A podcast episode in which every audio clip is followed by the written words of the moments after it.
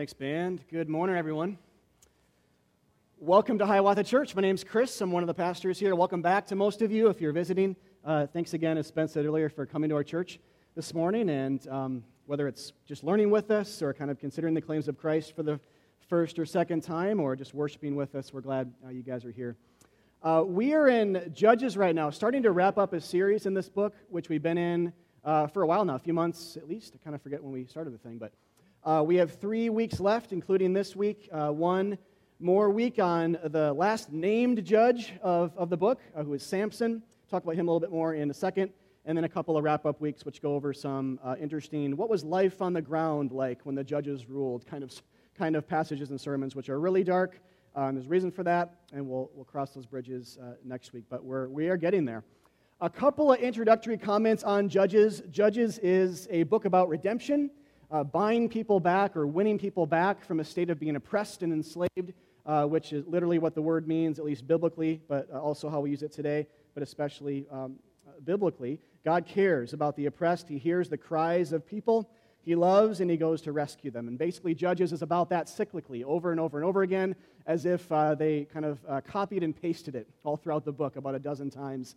You get the microcosm of the human experience and the whole the biblical storyline basically in each of these cycles, where sin occurs, distance from God, uh, ensues exile from God, and then God hears a cries of despair and answers with raising up a deliverer figure. This is exactly what happens with Christ later in the story. He is what we call the fulfillment of these narratives. Uh, but before we get there, we have a collection about these stories, these savior figures or judges uh, who serve to uh, kind of eradicate these evil nations and figures from this, this, the occupying nations from this land that God is giving, kind of bequeathing and giving to uh, his people in love, in spite of their sin, not because they're good, but because he's giving uh, it to them by grace. A land where he has promised to be especially present. So even that becomes a picture of, of really what God is up to in history and in the biblical story about bringing people into a new Eden. If you know how the Bible begins, where there's a garden called Eden, things are utopic, they're perfect. God is enough for Adam and Eve. Uh, they, there's, really, there's, really, no laws kind of governing the land, no, no uh, morality kind of written down. It's just God Himself is walking with Adam and Eve in the cool of the day, and things are perfect. It's, and we'll talk about Genesis 3 actually a little bit later today.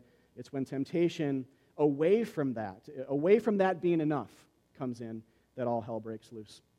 But basically, then, as I was kind of already hinting at, theologically, then, as we read these stories and the way that the Bible reads them and stories like them, so especially the way the New Testament approaches these Old Testament narratives that occur earlier in the story, we see that they serve a prophetic purpose symbolically of anticipating Jesus and his church's experience through faith. And so, for more of a rationale on that, we, we encourage you guys to look at our, maybe our first Judges sermon if you want. I spent a whole sermon on this, basically, uh, talking about more of a biblical rationale for seeing Christ in all the scriptures. Uh, I encourage you to check that out if you want on our podcast or website, or especially, even better, uh, talk to myself or one of our overseers or another leader that you know at the church that would, I'm sure, love to talk to you more about this if, it, if it's new. But here's what I mean by this, this idea, this uh, cheat sheet idea. This is the last week we'll look at this, I, I believe. I don't think we'll have a big need to these next two weeks to wrap the book up. But especially as we looked at name judges, name judges like Samson, uh, this, this cheat sheet, I hope, has been helpful. And, and I'll say it again here one last time for those of you uh, it's, it's new to. But the judges then prefigure Christ. Israel, sometimes the judges, a lot of times the judges too, because they're sinners, prefigure us as being just people shown grace to by a gracious God, even though they're sinners. Other nations typify sin and death, the true oppressive enemies of God's people and all of humanity. And th- this idea of having land and rest, I talked about that, prefigures Christ as well and salvation experience. But these first two lines are important because uh, just to understand and be okay with nuance, it's very important in our interpretational methodology biblically to know that at the exact same time uh, judges can prefigure Christ in some kind of like good ways and shadowy ways, uh, but they can also prefigure us in their sin. And that's been happening throughout the book. If you've been here, you've seen this. This is the first time. You'll see today how Samson, yet again, uh, is sort of both at, at the same time, and, and we'll basically lay the sermon out that way here in, uh, in just a minute. But uh, today is Samson, week three. This idea of victorious death. We'll look at all of, or most of, uh, Judges chapter 16. This is one of the more famous passages in the Bible where Samson, who's super strong because God gives him that, that uh, supernatural strength, gets tricked by his Philistine wife, Delilah, who's being paid off by other Philistines to do this, a large sum of money, into revealing the secret of his strength, which is his long hair, uh, which he, if you remember, was a Nazarite from birth. And uh, a Na- Nazarite in the Old Testament, to take that Nazarite vow was to say, I will let my hair grow out, I will not drink wine, I will begin this vow with a, uh, it's a predetermined amount of time that, that the Nazarite would, um, uh, the vower would, would kind of dictate, but it would begin with a sacrifice. And then it would be just kind of this idea where you would especially consecrate and dedicate your life to God, to serving Him, but especially His people in different uh, capacities. But one of those marks, again, was, long, was his, his long hair. And at one juncture in this story, we'll see Delilah basically like wears him down and he, he gives it up. He offers it and says, All right, this is it. This is where my strength is. It's in my long hair. If you cut it, I'll be just as weak as any man. So then that happens. He's captured, but then his hair starts to grow back. And he's given one last little bit of strength at the end of his life uh, to collapse this large building, himself included, onto himself, but thousands of Philistines, and in that way to save Israel from their oppression. So, in a couple of sentences, that's basically what we're going to read. Uh, maybe you've heard that story. This is, might be the most famous story. Uh, I say famous just because, you know, uh, maybe the most likely one to find in a kid's Bible, although you don't see a lot of judges' narratives in, uh, you know, cartoony form in kids' Bibles because they're just like totally rated R. But this one might, might have been, so you, maybe you've come across this even if you don't know much about the Bible uh, but that's basically it. So let's go back and read this almost in full. Going to skip around a little bit uh, in two sections, though, today. So, first, we'll look through verse 22, essentially, that sets up um, the narrative about his death. So, this is sort of the first part is this exchange, these four, this fourfold exchange with Delilah and how he's captured. And the last part is, is the circumstances surrounding his death, which is super cool, really important to understand and see how that points us to Christ. We'll, we'll get there in a minute. But let's start with 16, 4 to 6, 15 to 22. In verses 1 to 3, he sleeps with a prostitute, unnamed prostitute, does some really weird things, carrying a door up a hill. It's almost actually, it could be a sermon in itself. We're just not going to do it this series. If you want to know why he's doing that, it's super weird, but also really uh, kind of important and Christ like in some ways. Uh, talk to us, love to buy a coffee over it, but we're just not going to do it. Verse 4. After that, though, uh, he loved a woman in the valley of Sorek, a Philistine woman whose name was Delilah. And the lords of the Philistines came up to her and said to her, Seduce him and see where his great strength lies, and by what means we may overpower him, that we may bind him to humble him, and we will each give you 1,100 pieces of silver. So Delilah said to Samson, Please tell me where your great strength lies, and how you might be bound that one could subdue you. So just to skip down a little bit here, and summarize, basically, this exchange happens four times. The, the first three times, Samson lies back to Delilah. So she asks him, and he says something just untrue, like, if you use certain kinds of cords or whatever, then I won't be able to break, break free from them. And he lies to Delilah. It becomes clear right away that whatever he said would limit his power doesn't do that. And then Delilah comes back and said, Come on, what are you doing? You're lying to me. I'm your wife. And so that happens three times, but then she comes back a fourth time which goes uh, like this in verse 15 and following. And she said to him the fourth time, How can you say I love you when your heart is not with me? You have mocked me these three times, and you have not told me where your great strength lies. And when she pressed him hard with her words day after day and urged him, his soul was vexed to death. And he told her all his heart and said to her, A razor has never come upon my head, for I've been a Nazarite to God from my mother's womb. If my head is shaved, then my strength will leave me, and I shall become weak and be like any other man. When Delilah saw that he had told her all his heart, she sent and called the lords of the Philistines, saying, Come up again, for he has told me all his heart. Then the lords of the Philistines came up to her and brought the money in their hands.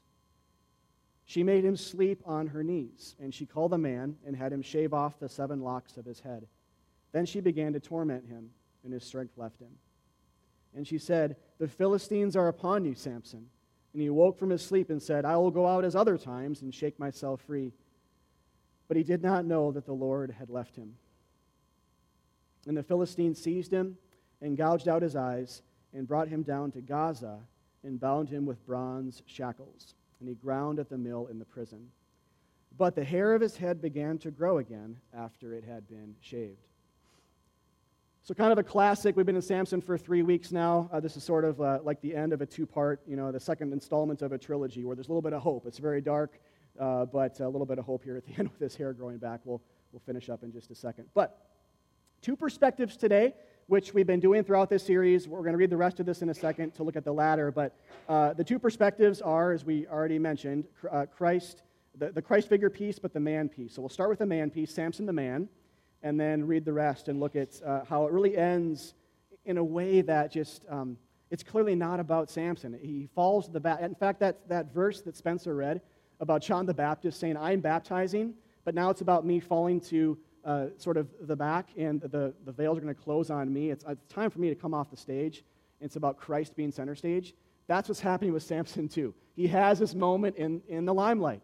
It, this is kind of his time to serve and judge and minister and save and, and have the story kind of revolve around him. But it's clear at the end, he's stepping back and Christ is stepping forward.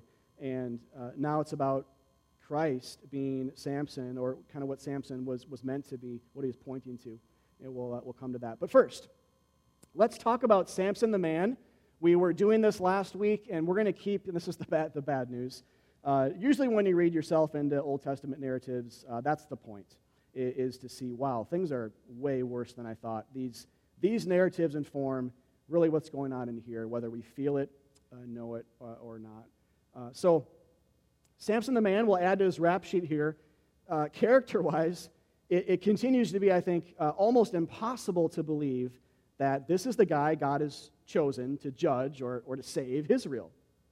He's reckless, he's selfish, uh, angry. We saw that last week. He's murderous. He's sexually sinful. Uh, before this, remember, he sleeps with a prostitute. He's in a terrible marriage where both parties in the marriage are each using each other for money and sex, respectively. So, super healthy, right? It's just, it's just terrible. It's like the epitome of uh, terribleness in, in, in a marital setting. And then, and then last week we talked too about how he's supposed to be driving the Philistines out of the land. That's, that is the job description of a judge and yet instead he's having sex with them and marrying them and falling in love with them, which is the epitome of compromising. He is being disobedient to God flat out. God said, Do this, and Samson's going a million miles an hour the other way. God said, Eradicate the Philistines, and Samson saying, I'm intermingling myself, I'm wrapping myself bodily and spiritually around sin and what you said needed to be eradicated. What you're calling evil, I am calling worthy of marriage. I mean, that, that is the story of the human experience. What, what God has called evil and wicked, humans have said, not that bad. And we've flirted with it, and we've ultimately given ourselves completely over to it sexually, which is why Judges calls sin spiritual whoredom and prostitution. And so that was for another day. I can't go back into that today, but that's why it says that. So, compromiser, disobedient, calls evil good. This is just his rap sheet that just keeps getting longer and longer and longer, but yet the guy that God chose to be uh, a savior figure. So, but here, here's the thing I, I list all that out for context, but it is also to say this as bad as things are, it's actually something else, an underlying spiritual condition that leads to his downfall. It's not those things so much. I mean, it is that, but it's something else, the underlying spiritual condition that kind of breeds that, that leads to his, his downfall. And to help us see this, we have to consider this question right here Why did he give up his hair secret at all? I just realized it's kind of weird to say it that way hair secret. How do you do your hair? But anyway, didn't realize that for service, but that's unintentional. Uh, why did he give up his, his hair secret, though, at all? We could say his things like his love of sex clearly clouded his judgment on some level, or that it simply had to do with her persistence, because it says his soul was vexed to death when she kept bothering him and, and, pers- and persisting before him in this, so he just gave in. And maybe that's all a part of it, probably is, but still, we still have to ask the question and the realization here. Maybe you kind of felt this during the narrative. It's weird because he still had to know what she was up to, right? He had to know. In fact, this whole thing kind of happened two chapters ago, where he marries a Philistine, and the Philistine's kind of like paid off or incited by other Philistine guys to go and say, Go and trick uh, uh, Samson to tell us the, the riddle. Remember that if you were here for that? It's basically the same thing happening over again, a little bit higher level here, but basically the same thing. So, and he knew what happened there. So it's at least suspicious. if not outright obvious, that she's trying to entrap him.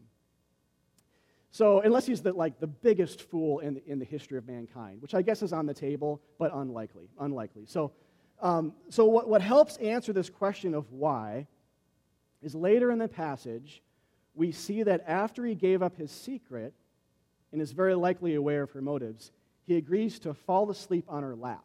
And so it's, it's kind of like, um, here's my hair to cut if you want kind of posture with his body. You know, like, are you kidding?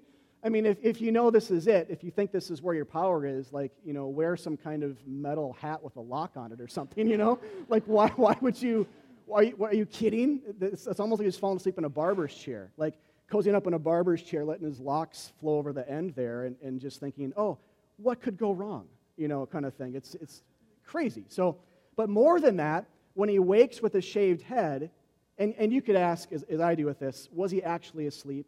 I don't think he was. I, I think he was in and out of sleep, or because can you really sleep when someone's cutting your hair like that, or, or shaving your head, especially? So I don't think he's actually asleep either, and that adds to this. But when he, when he wakes, knows what's going on, aware of his wife's motives, he says this I'll just go out as before and fight the Philistines and completely dominate them as I always do. That's Chris Walker's paraphrase, but basically that's what it says. Then it says, this is the key he did not know that the Lord left him. It's a really sobering statement. He did not know that the Lord had left him. So here's what this tells us. Try to just kind of follow the, the theological logic here, the flow of the narrative uh, from, from top to bottom. Here's what this tells us the relationship between giving away the secrets and uh, or with his brazen confidence with a shaved head tells us that Samson didn't really believe that his strength was in his hair. Must not have. It's the only thing, thing, thing that makes sense. It, it tells us that he didn't really believe his strength was in the Nazarite vow. In other words, from God. This is what it means. He thought his strength came from him. Saying my hair is not that important was the same as saying God is not that important. It's the same as saying I'm enough. He was neglecting the strength and the grace that God gave him before his birth. And this is, we almost can't say too much about. This is such a big theme here and in the Bible. This is narratively, though, right here in Judges 16. This is clearly, by, just by far, the biggest threat in Judges 16. It's not the Philistines. The biggest threat is Samson thinks he's strong. That's the biggest threat. The, the other sins are really bad too, but they're symptoms. They're not the ultimate cancer. Samson's self perceived strength pushed God away from him. This is the chief sin of Samson's life. We saw his arrogance before, but we're really seeing it now. In, in the previous narratives, if you were here for that, we saw his arrogance before big time. It comes out in, in anger and in all kinds of selfishness and things like that. But here we see, I don't need God. What, what God did before I was born, it's not important. Strength, my supernatural strength is actually natural, and, and it comes from me. That's why he was so cavalier with his wife in revealing the secret. But he, here's the thing to connect these dots here this is the chief sin in our life as well. This is why the narrative exists in part, is to reveal this. This is the chief sin in every human being's life.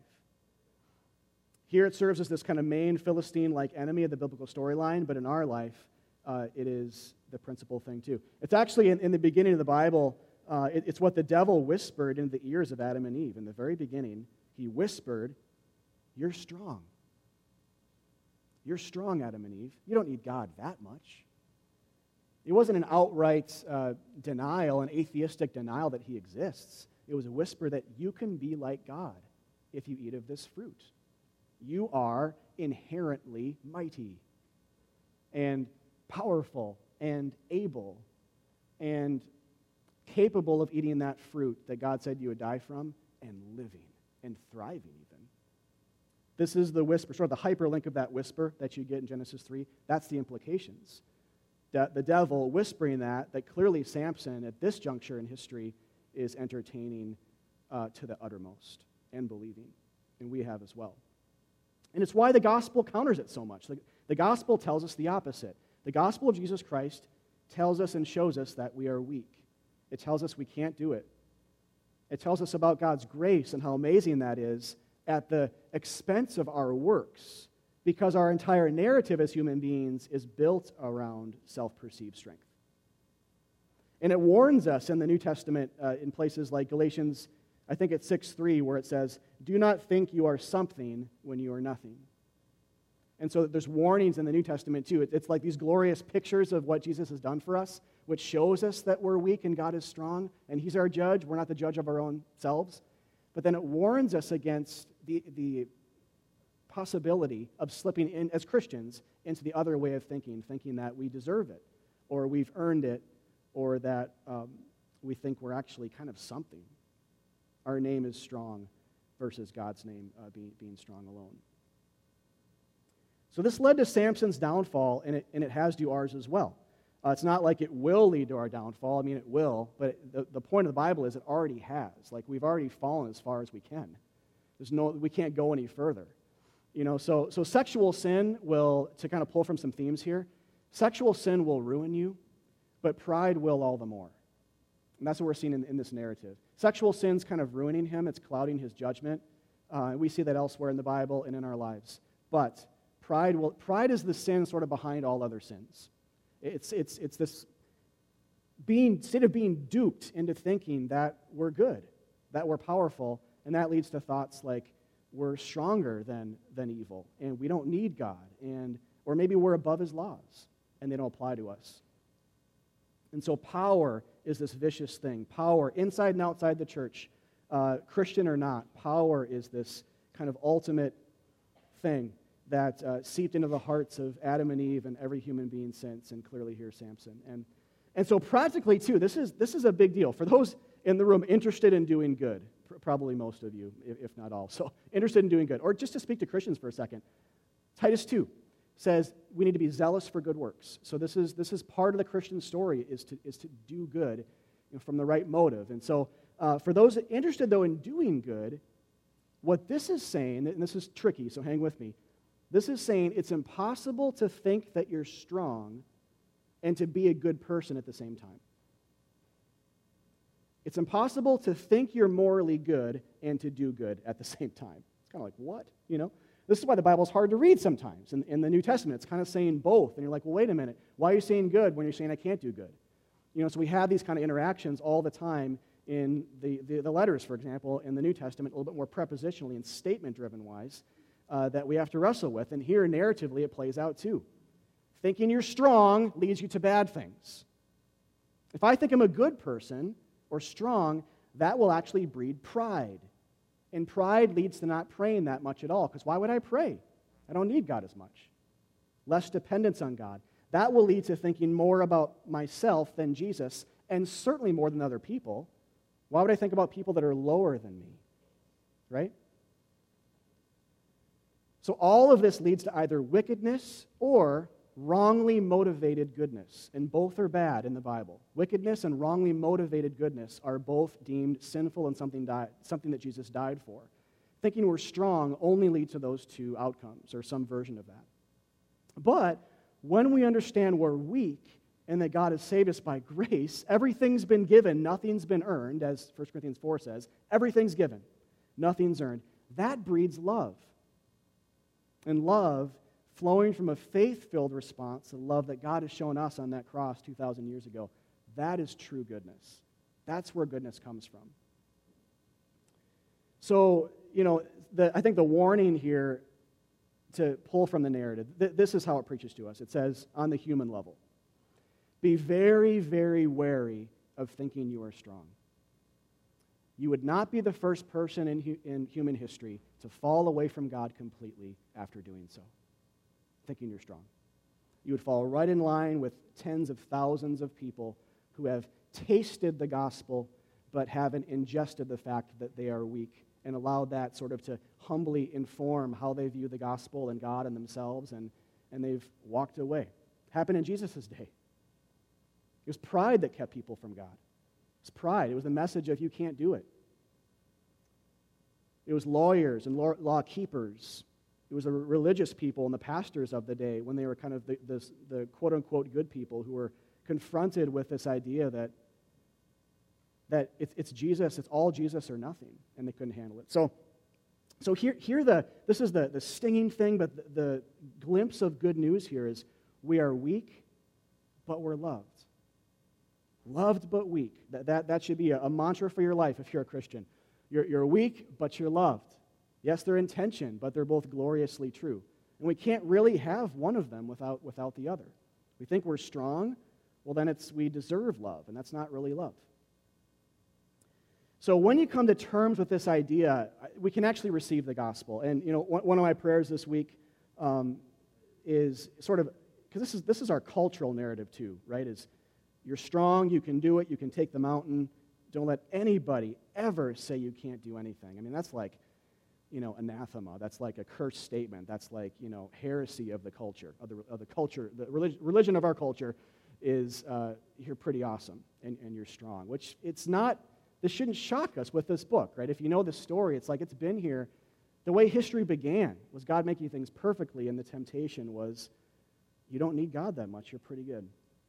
So, one of my prayers this week for you guys and for myself, I was praying, I usually pray in the sanctuary here during the week through the blue cards, but just knowing this was coming, I, I was praying that we would not sink our teeth into the, into the fruit of the, was the tree that Adam and Eve ate from?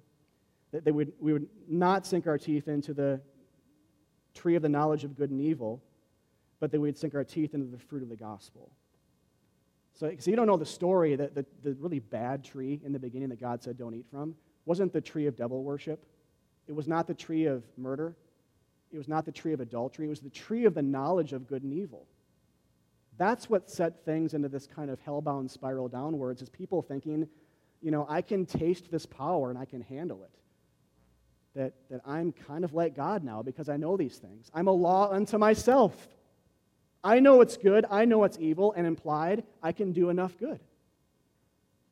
And so, ever since then, God has been, He sort of set in motion this plan to eradicate that idea, to bring his, his Son into the world, not to teach us how to eat from that tree again, but to bring a new tree into history, which is the tree of the cross.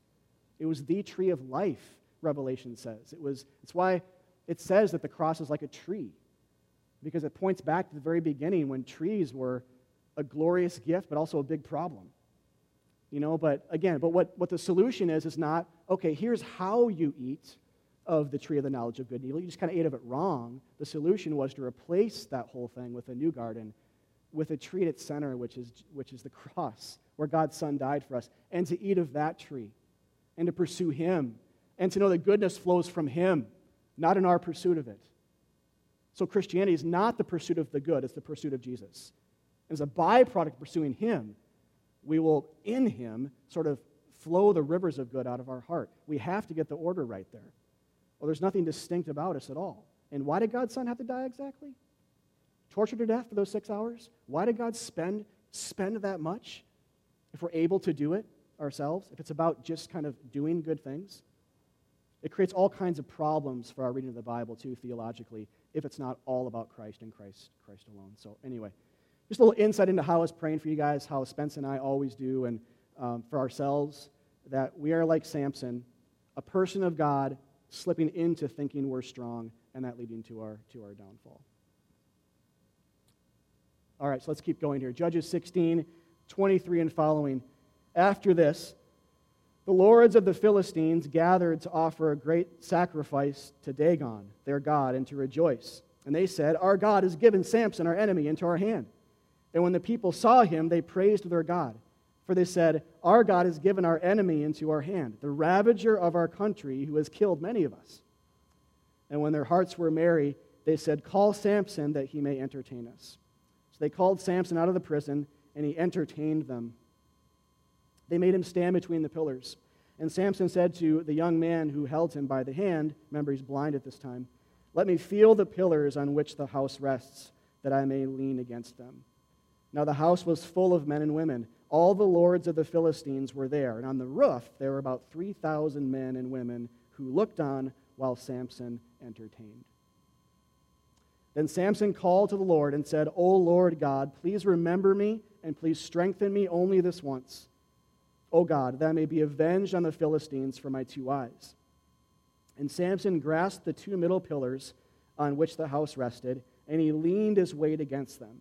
His right hand on the one and his left hand on the other. And Samson said, Let me die with the Philistines. Then he bowed with all his strength, and the house fell upon the lords and upon all the people who were in it.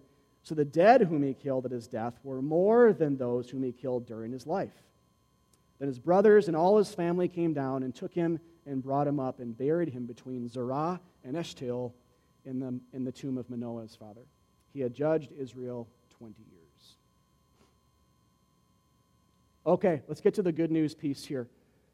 We've been talking a little bit about it, but Samson, the Christ figure. And, and here's where I want to start this as kind of a preface to this whole section is this, Judges 16, but also I guess 13, 14, 15, 16. But, but this story, Samson's story, is not a story about second chances. This is not a story about second chances, it's a story about Jesus. The good news of Judges 16 is not God is giving you a second chance to do better, but rather God is sending another Samson to destroy all notions of second chances and say, I am your chance at life. I am your salvation. If you ever heard that Christianity is like a religion of second chances, check that uh, in your mind and ask, is that in the Bible? It's not. I mean, in one sense, you could say, well, yeah, I made mistakes and then Christ was there. And so if that's in our minds like a second chance, sure, but it's not good news. If we had two chances to be perfect, is that like good news? Or three? Or 10 billion chances?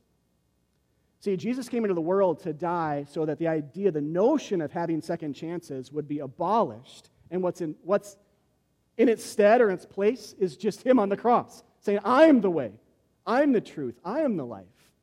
Not here's how to do better next time which is somehow how passages like this get misconstrued, misconstrued and, and reconfigured.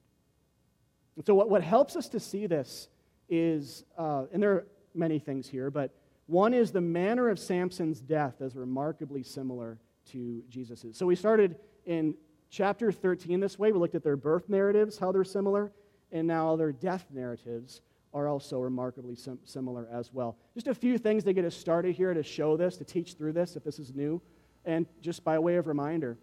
Uh, one on this first row here, with Samson and Jesus in connection with, with their death, the Lord left both of them. The Lord left Samson, and then Jesus says on the cross, My God, my God, why have you forsaken me? Why has, has God the Father, so Jesus is, is the Son, why has my Father turned, turned his face away and sort of forsook him unto, unto this pain? And so on, on both levels, you have uh, just remarkable similarity there. And as a, as a sidebar, just with this first one, I won't do this with all these, though you, you kind of could with this first one. Uh, a benefit of reading the Bible in a Christ centered way is if you don't do that, you come across narratives like Samson's and you see that he sinned and then the Lord left him. And if it's about us, what's the conclusion? Has God left me when I sinned 20,000 times yesterday? In the exact same way Samson did, basically, or something similar. If it's about you, fear. If Samson's just a picture of us, did God abandon me when I forgot about him? And the gospel says a glaring no to that because he left Jesus instead of you. Christ experienced exile on the cross. He was forsook from God the Father, he was forsaken for us. So that now when we sin, God hasn't left us. He's just as close as he ever was. But you see how like good biblical theology protects us from bad theology and from fear and from discouragement and from bad views of God? If, you, if we don't read it this way, the only conclusion is, well, I guess there's just something to copy here in Samson's life. And then, wow, if that happened to him, will it happen to me too? So, bad theology will hurt us. It will give us bad views of God. But seeing Christ in these stories leads us, it kind of bypasses us to this place of seeing, oh, this happened in Jesus' life. This is a prophecy. This is a shadow of him, not of, uh, not of me. Okay, so that, that's just a, a sidebar with that first piece. But let's just go through the rest of these quick. In both their cases, they were captured by Gentiles. In both their cases, they were put on display for entertainment. In both their cases, they were tortured before they were killed. In both their cases, they talked to God before their death. In, and this is the big one. In both their cases, with their deaths, They destroyed the true enemy, uh, in Jesus' case, the true enemy of God's people, which was sin. In Samson's, in Samson's case, with his death, he judged. With his death, he killed the Philistines. With his sacrificial death, he liberated the people of God. You can't sound too much like Christ with a statement like that. It's like, that's it. That's the gospel. And in both cases, they were buried by close associates and friends and brothers and, and disciples. And we could go on. There's actually more, but those are some big ones. But he, here's another way of looking at this, and, and just some more to tack on to that chart. In John 19, it says, this is in the New Testament about death of Christ. After this, Jesus, knowing that, that all was now finished, said, to fulfill the scripture, I thirst. A jar full of sour wine stood there, so they put a sponge full of the sour wine on a hyssop branch and held it to his mouth. When Jesus had received the sour wine, he said, It is finished. And he bowed his head and gave up his spirit.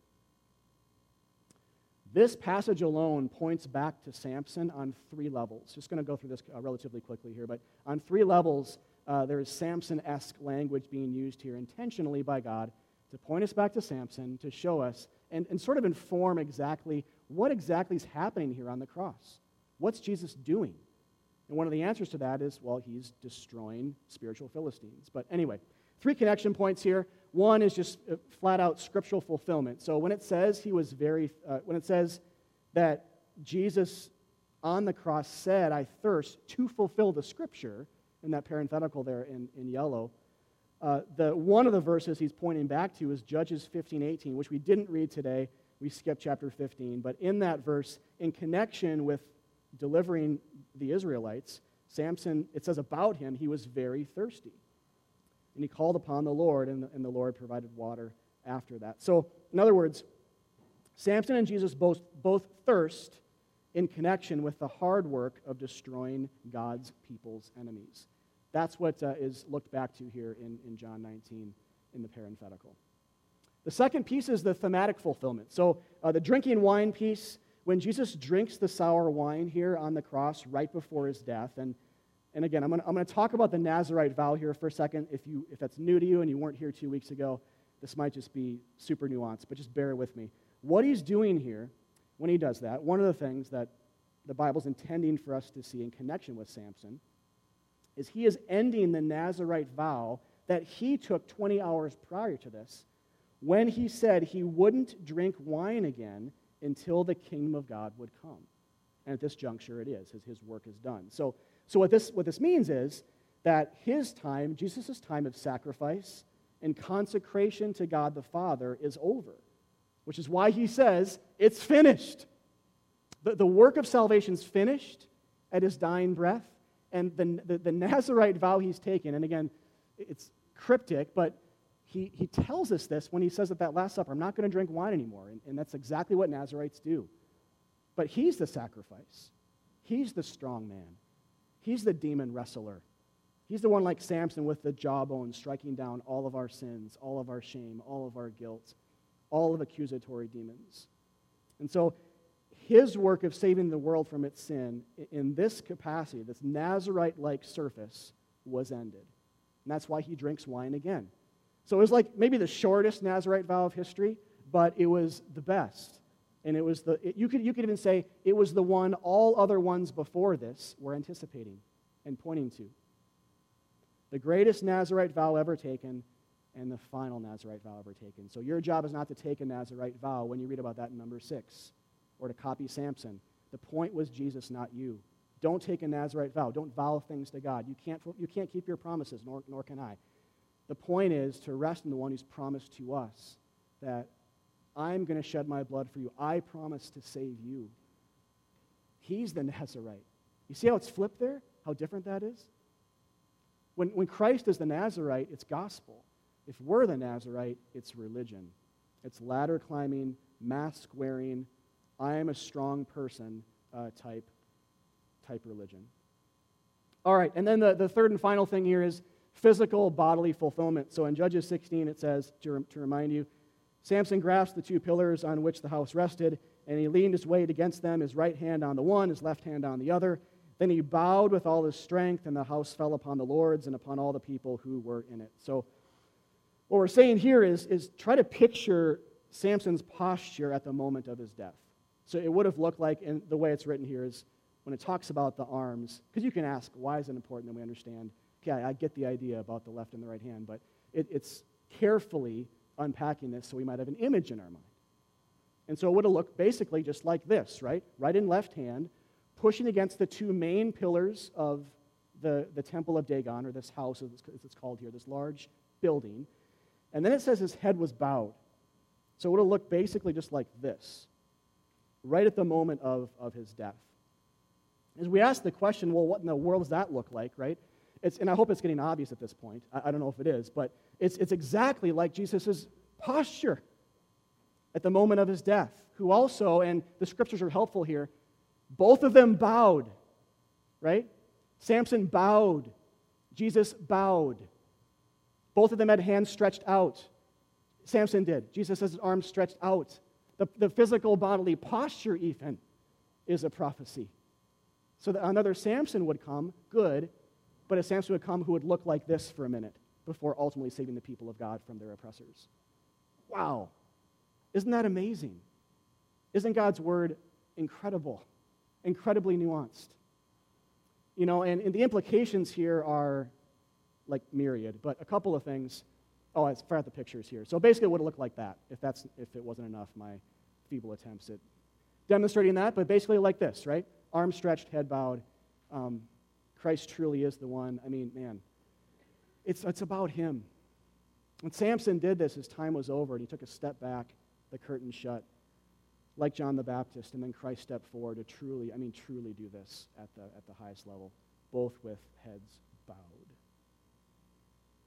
Implications, um, again, there's many, but I think one is God really, really, really wants us to know that his love for us was so great that he sent his son to die on a cross for our sins. Don't miss it. I don't care how many times you've heard it. God wants you to hear it. He wants us as a church. This is our passage for today, and this is from him, not us. This is what he had for us, and, and the point is Christ. He really wants us to know this. He cares about us too, truly seeing that this is the center of the scriptures and the faith, and that, that we're not really that, that bullseye. One, uh, if this is a new thing for you, one maybe helpful illustration. It, it kind of helped me this week to think about this, but the Bible is, is more like a, to use kind of a, a store analogy, the Bible is more like a niche garden shop than it is a Walmart. M- meaning, everything in the store, uh, store, so to speak, of the Bible, though slightly different in some ways, is still related to one theme gardening, or in the Bible's case, Jesus. But like in Walmart's case, or think of like Hy-Vee. You guys ever been to a Hy-Vee where you're, you're, you're thinking you walk in there and has no one been to a Hy-Vee? They have some in the cities now. Uh, but you walk in and you think, man, is this a Target or is it a grocery store or is it a food court or is it a gas station or a bakery or it's, it's, it's insane. I, part of me kind of likes it and I, I'm like, part of me is like, this is, get me out of here, but it's crazy. So anyway, I don't know if that's helpful or not, but it's not like in a Hy-Vee or a Walmart, it, there's all these different things. The Bible's not like Jesus is one little thing of the Bible, but then there are actually other substantive, like actually, like at this sort of metaphysical and spiritual level, they're qualitatively different than Jesus. There's like six things, and Jesus is one of the, one of the six things. That's not how the Bible hangs together. It's more like the garden shop, where, where there's trells and seeds and grass seed and sod and flowers and perennials and annuals and trellises and Christmas trees and pumpkins or wh- whatever seasonally and they're, they're all sort of about the same thing. They're, they're different, but they're all about the same thing. That's what the Bible is like. We're seeing this play out here. And it's a happier message, too, to receive as well, right? If God's saying here, I am sending another Samson to rescue you, that's a much happier message than, like Samson, I am giving you a second chance to get it right. That's a terrible message. That's not what this is saying. And the manner of Samson's death tells us this. It screams it, actually from the mountaintop so that we can't even say, oh, a couple of those things, that was just kind of a, a chance thing. You know, that was a lucky thing that sort of just happened and they line up that way. You saw, you saw what we went through. You saw the scriptures are intending us to see. It's unmissable, it's unavoidable. So our hard hearts can say that's chance and luck, but you know, faith filled, how does the Bible read itself approach? Expects to see these things? And we actually see these connections and say, wow, This really isn't about us at all. It's not, about, it's not even about Samson. The, the second piece here is this is a whole sermon, but a couple quick things. There is a hierarchy of ministry happening here in, in verse 30. So when it says, the dead Samson killed at his death were more than those whom he had killed during his life, you know, think about that in a, with this cheat sheet way. Apply that to Christ and the New Testament. When we do that, it's the same thing as saying Jesus did more in his death than in his pre cross ministry. Right? Jesus did more for us in his death than he did for us in his life. And that's exactly what the New Testament says. His death was greater than healing lepers and cripples and delivering the demonized and stilling storms. Those were great things, but they weren't the best. Without the best thing, those former things would have meant absolutely nothing. And so, like there is a hierarchy of ministry in Samson's life, not everything he did was on the same level, clearly, from what verse 30 says, right? Not everything he did was on the same level. There was a hierarchy of things he did. So there is a hierarchy of ministry in Jesus' life. Some are good, others are great, some are less, and some are more. And, and so the call here for us when we read the Bible and think about Christianity in our lives is do not focus on Jesus' pre cross ministry. Read it, it's there for us, it's good, but it is not the essence of Christianity. And maybe that sounds crazy to some of you, but it's not. People go there all the time. I've seen it firsthand. I used to kind of be there personally uh, where you look at some of the, the miracles, the physical ministries Jesus did, and you place that right up next to the death of Jesus or beyond it and say, this is what the church is supposed to be people of social justice, people who love others. And they completely jettison the cross, or at least partially bypass the fact that God's Son was tortured to death for us. Is it an accident? And so, if we think the essence of Christianity is loving other people, we're not just not reading the Gospels right, we're not reading Judges 16 right. We're completely missing the point that someone else lived who had a hierarchy of ministry who was a lot like Jesus. So why would we not connect the two? And say, well, maybe Jesus, everything Jesus did is not to be understood in the same level. There were lesser and greater things. To mix those things up leads to all kinds of disaster for us in, in just in real life, in our churches, individual lives, uh, understand that Jesus' death is more important for you than anything else he did before his death. If, if we miss that, um, we, uh, we're, as it says here, we're, we're in trouble. All right, so a couple last things here, guys. Um, this is, uh, man, l- like everything, this is a behold your king passage. It's a what are we going to do with this passage? It's a where are we with Christ? If this is all true, what does this mean for our life kind of passage? And I think kind of strangely, and this is not um, Delilah's intent, obviously, with her question here, but I think strangely we see something cool in this question with how the passage, um, the second part, began. Consider Delilah's question here. When, when she says to, to Samson, How can you say I love you when your heart is, is not with me? on one level, as like a, a, marital counselor, I want to say, well, that's like fodder right there for marital discussion, isn't it? And for, for counseling, but that's not the way I'm going to take it. But, but think about this as like a, a veiled God question for the church. Where God, sort of in the spirit of like 1 John, where, where it says, if you say you love God but hate Christians, you're a liar. You, you, those, those, those things can't coexist. So think about it in, that, in the spirit of that. Um, it's a great question. Is, is the gospel then precious to us? Where's our heart with it? Does his death matter? Uh, does, it, does his death move, move us?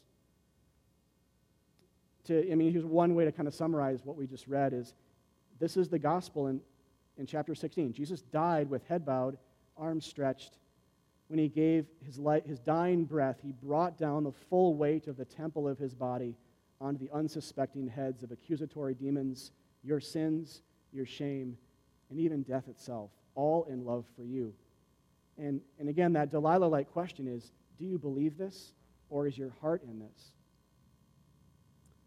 And, and to go back to the first part of the passage, this is the rub.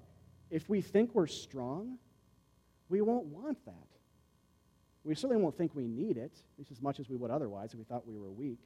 So we'll want it less, or we'll want to graduate from this onto other things that are now more important for believers or so we'll say, as if that's even possible. But saying, I love you, God, you know, I, I love you to God from the heart, only can come from a place of weakness and desperate spiritual need. And recognition that this really happened for me, for us. God must really love me, we might think, if, if He sent His Son to go through that. A weak, for me, a weakling, a sinner, an undeserving wretch, it really is a scandalous kind of love. And, but, but that's, see, that's where we talk about loving God, that's where it comes from. And so to flip that around, even with all of that said, it's not, it's not ultimately about our heart towards God, right? If this is all true, it's about God's heart towards us. So that we, we never have to ask God, what it, where is your heart towards me? Why is your heart not with me? Like Delilah said to Samson, we never have to ask that to God because God gave everything to us, and He never divorces His people. So, biblically, maritally, like it says, we're married to God. It's, we're so close to Him now. God is our husband, and the church is the bride, and He never divorces His people. And so, the question is if you feel like, man, my heart is not with God, welcome to the club. You know, the, the, point is, we can work on that and consider that and ask the question how do I get that? How, how do my emotions follow sort of the locomotive of fact and theology and truth? How does it follow behind? But at the same time, the good news here is you're saved not by your heart towards God, you're saved by God's heart towards you. And he made that really clear. Whispered in the story of Samson, declared through his son. Do you believe it? Have you received it? Are you weak and in need of it? Ask those questions, you guys, wherever you're at spiritually today.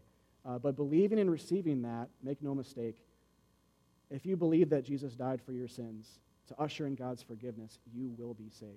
Whatever you've done, whatever you've thought, whatever your like level of theology is, you know, other than that, than those main things, whatever your guilt, really, really, really bad people like Samson are saved. Really bad people. Believe that and say, wow, if that's true, then maybe I can be saved as well.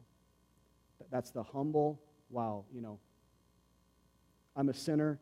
God's amazing kind of takeaway from, from this passage that, that he has for us. So let, let, me, let me pray for us and we'll take communion. God, thank you for this passage and the grace that there is here. Tons of grace, uh, tons of um, humbling, kind of prodding thoughts, but, but also tons of grace for sinners, Samson like sinners like us. And exact, exactly what we are. But by faith, we are children of God, and that is what we are. So, uh, God, encourage us today in that as we take communion and worship. And we pray for your, your presence here. Amen.